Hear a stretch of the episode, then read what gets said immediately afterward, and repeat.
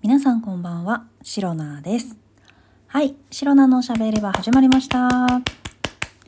今日もセルフ拍手から始めてまいります。えー、2023年11月11日、第236回目の配信でございます。はい、今日はですね、11月11日、1が4つ並ぶ日ということでですね、まあ本当にゾロ目と言いますか。まあ世間ではね、あの、ポッキーの日とかね、なんかいろいろプリッツの日とか、まあ、そんな感じでよく言われることが多いのではないでしょうか。本当にね、私が学生の頃とかに、そのポッキーの日がね、なんか CM を通して、すごく言われるようになったというか、広まったというか、それまでね、ただのね、ゾロ目の日だと思っていたんですけれども、まあまあまあまあまあ。まあそんな11月11日、そういうね、ゾロ目の日なんですけれども、えー、特にこの日にちなんだものはございません。この日にちなんだ話って結局ね、ポッキーの日で、まあ、ポッキープリッツの日、あのー、なんかすごい有名な CM ありますよね。ちょっと今音楽が出てこないんですけど、あのー、荒垣結衣さんがなんかで出たような気がするんですけど、ガッキーがあれで売れたみたいな。ありませんでした？そういう話、えー、私だけでしょうか。そんなね、えー、ポッキープリッツの日でございます。えー、今日はですね、あの、またね、皆様にご報告しようかと。都度ご報告はさせていただいているんですけれども、まあ、改めてですね、私、シロナ、現在ですね、お部屋の模様替え真っ最中、真っ只中、絶賛検討中という 段階に来ておりまして、買い足した家具もあれば、えー、粗大ゴミとして処分した家具もございます。そして、まだ処分するか、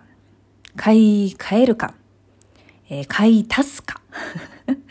えー、いろんなことを、え、考え、悩んでいる。まあ、悩むというよりかは本当にこう吟味をしているという感じなんですけれども、えそういったね、家具が、あの、自分の部屋にも残っておりますし、買い足そうと考えている検討中の家具も、え、いくつか見つけている最中でございます。もうここね、数ヶ月、本当にね、えー、シロナの喋り場、毎日聞いてくださっているリスナーの皆さんには、本当にまたその話かとね、言われても仕方ないような内容になってしまうんですけれども、毎回毎回すいません。申し訳ない。なんですけれども、やっぱりね、家具のお買い物って、本当にね、安くないんですよ。もちろん、あの、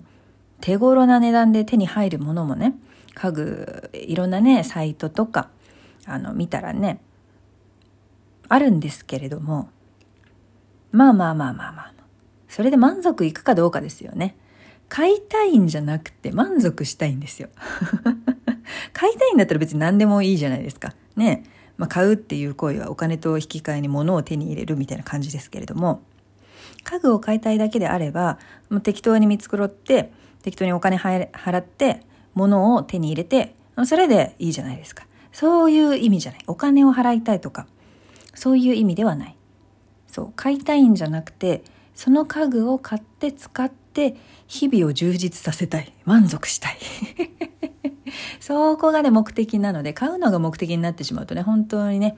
えー、判断を誤ってしまいますので、そこは少しね、慎重にというか、まあ、吟味しながら、いろんなものをこう見比べて、比較してみて、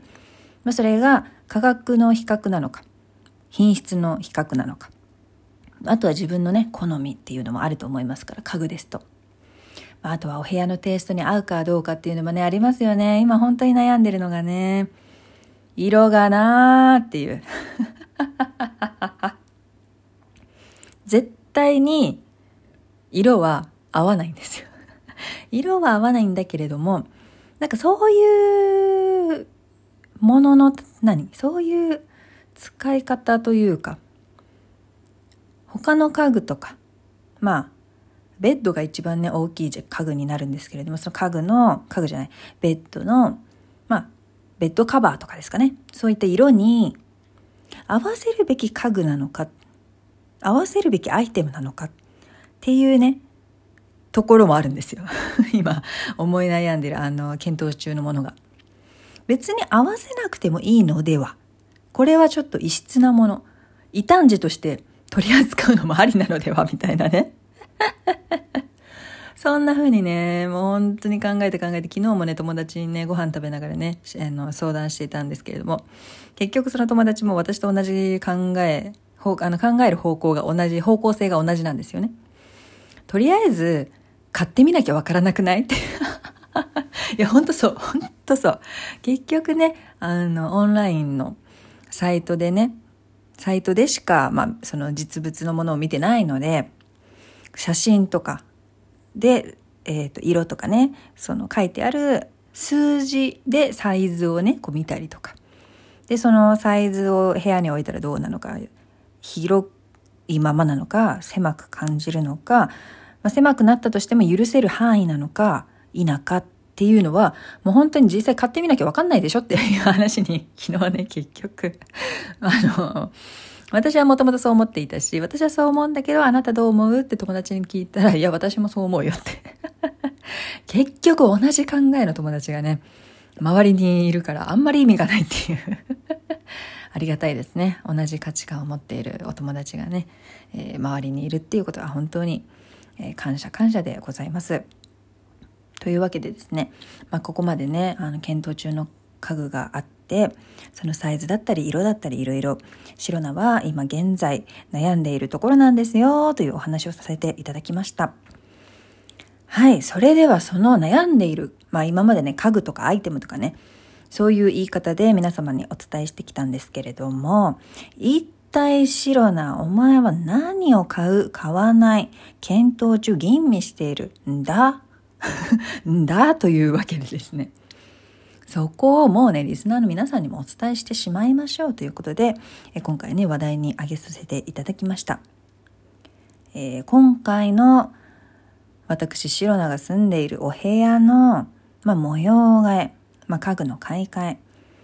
最初は全然予定なかったんですけれども、その家具の買い替えを進めていくうちに、あれこのオットマン買ったら、このオットマンすごく気に入ってるけど、今使っているテーブルと少し高さが合わないな。だったらこのテーブルちょっと買い替えないといけないな。ん？待ってよ。テーブルをそのまんま同じようなサイズで買い替えるよりか、ダイニングテーブルなしの生活をしてみてもいいんじゃないか？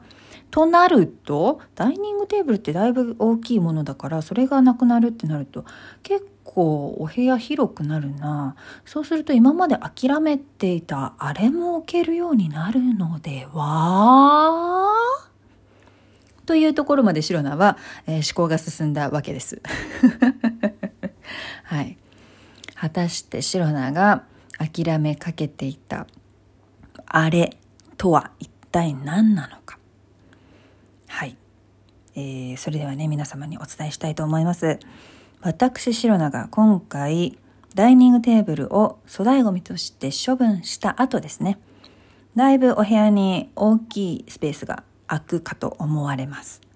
そこにぜひ置きたいな、置けたらいいな、うん、きっと置くであろう。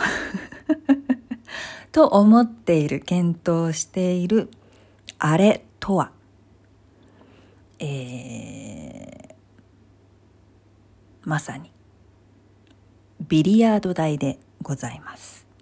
はい。はい、ありがとうございます。ありがとうございます。そうなんです。私、シロナ、えー、ビリヤード台、もちろん、あのー、競技用みたいな大きいサイズのものではなくて、家庭用のあの、ご家庭に置けるサイズですよ。かなり、あの、二回りも三回りもかなりちっちゃいものになるんですけれども、家庭用、ご家庭用、家庭に置ける用の、まあ、テーブルサイズといいますか。そういったビリヤード台を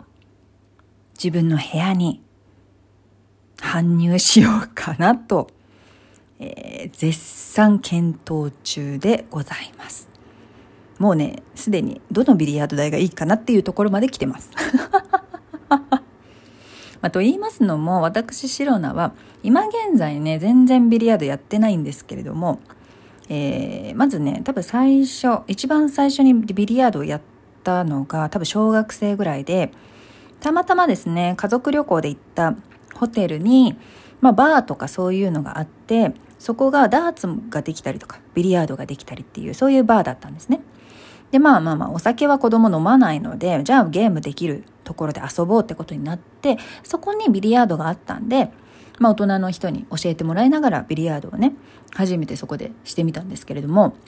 いや、これがね、子供の頃の私にとってすごく面白くって、で、結構私なんか、まあ、自分で言うのもなんですけど、筋が良かったみたいで、まあ、めきめきと上達していったので、まあまあまあ、実家でもね、小さいサイズのビリヤード台っていうのをね、親にね、せがんで買ってもらったりとかしてたんですよ。で、ただ今回、えー、私、白なんか一人暮らしの部屋にね、置こうとしているビリヤード台は、実家にあった、本当にね、あのー、家庭用っていう、かなり小さいサイズのものではなくて、もうちょっと大きいサイズの、まあ5フィートか6フィートぐらい競技用はちなみに9フィートっていうすごく大きいもの天板とかなんかそういうのも入れるので石板だったかな、えー、2300キロぐらい重いやつなんで絶対にねうちの賃貸には入らないサイズなんですけれども、えー、5フィートぐらい56フィートぐらいの少しね小さいまあだけど実家にあったものよりは大きいビリヤード台をただいま検討中でございます。ぜひね、決まった際には、えー、また白菜のしゃべり場で皆様にお伝えしたいと思います。はい。えー、この配信をラジオトークアプリでお聞きの方はいろんなリアクションしていただけると白菜が大変喜びますので、ぜひよろしくお願いいたします。えー、それでは今日も最後まで聞いてくださりありがとうございました。明日の配信もぜひ聞いていってください。以上、白菜でした。バイバイ。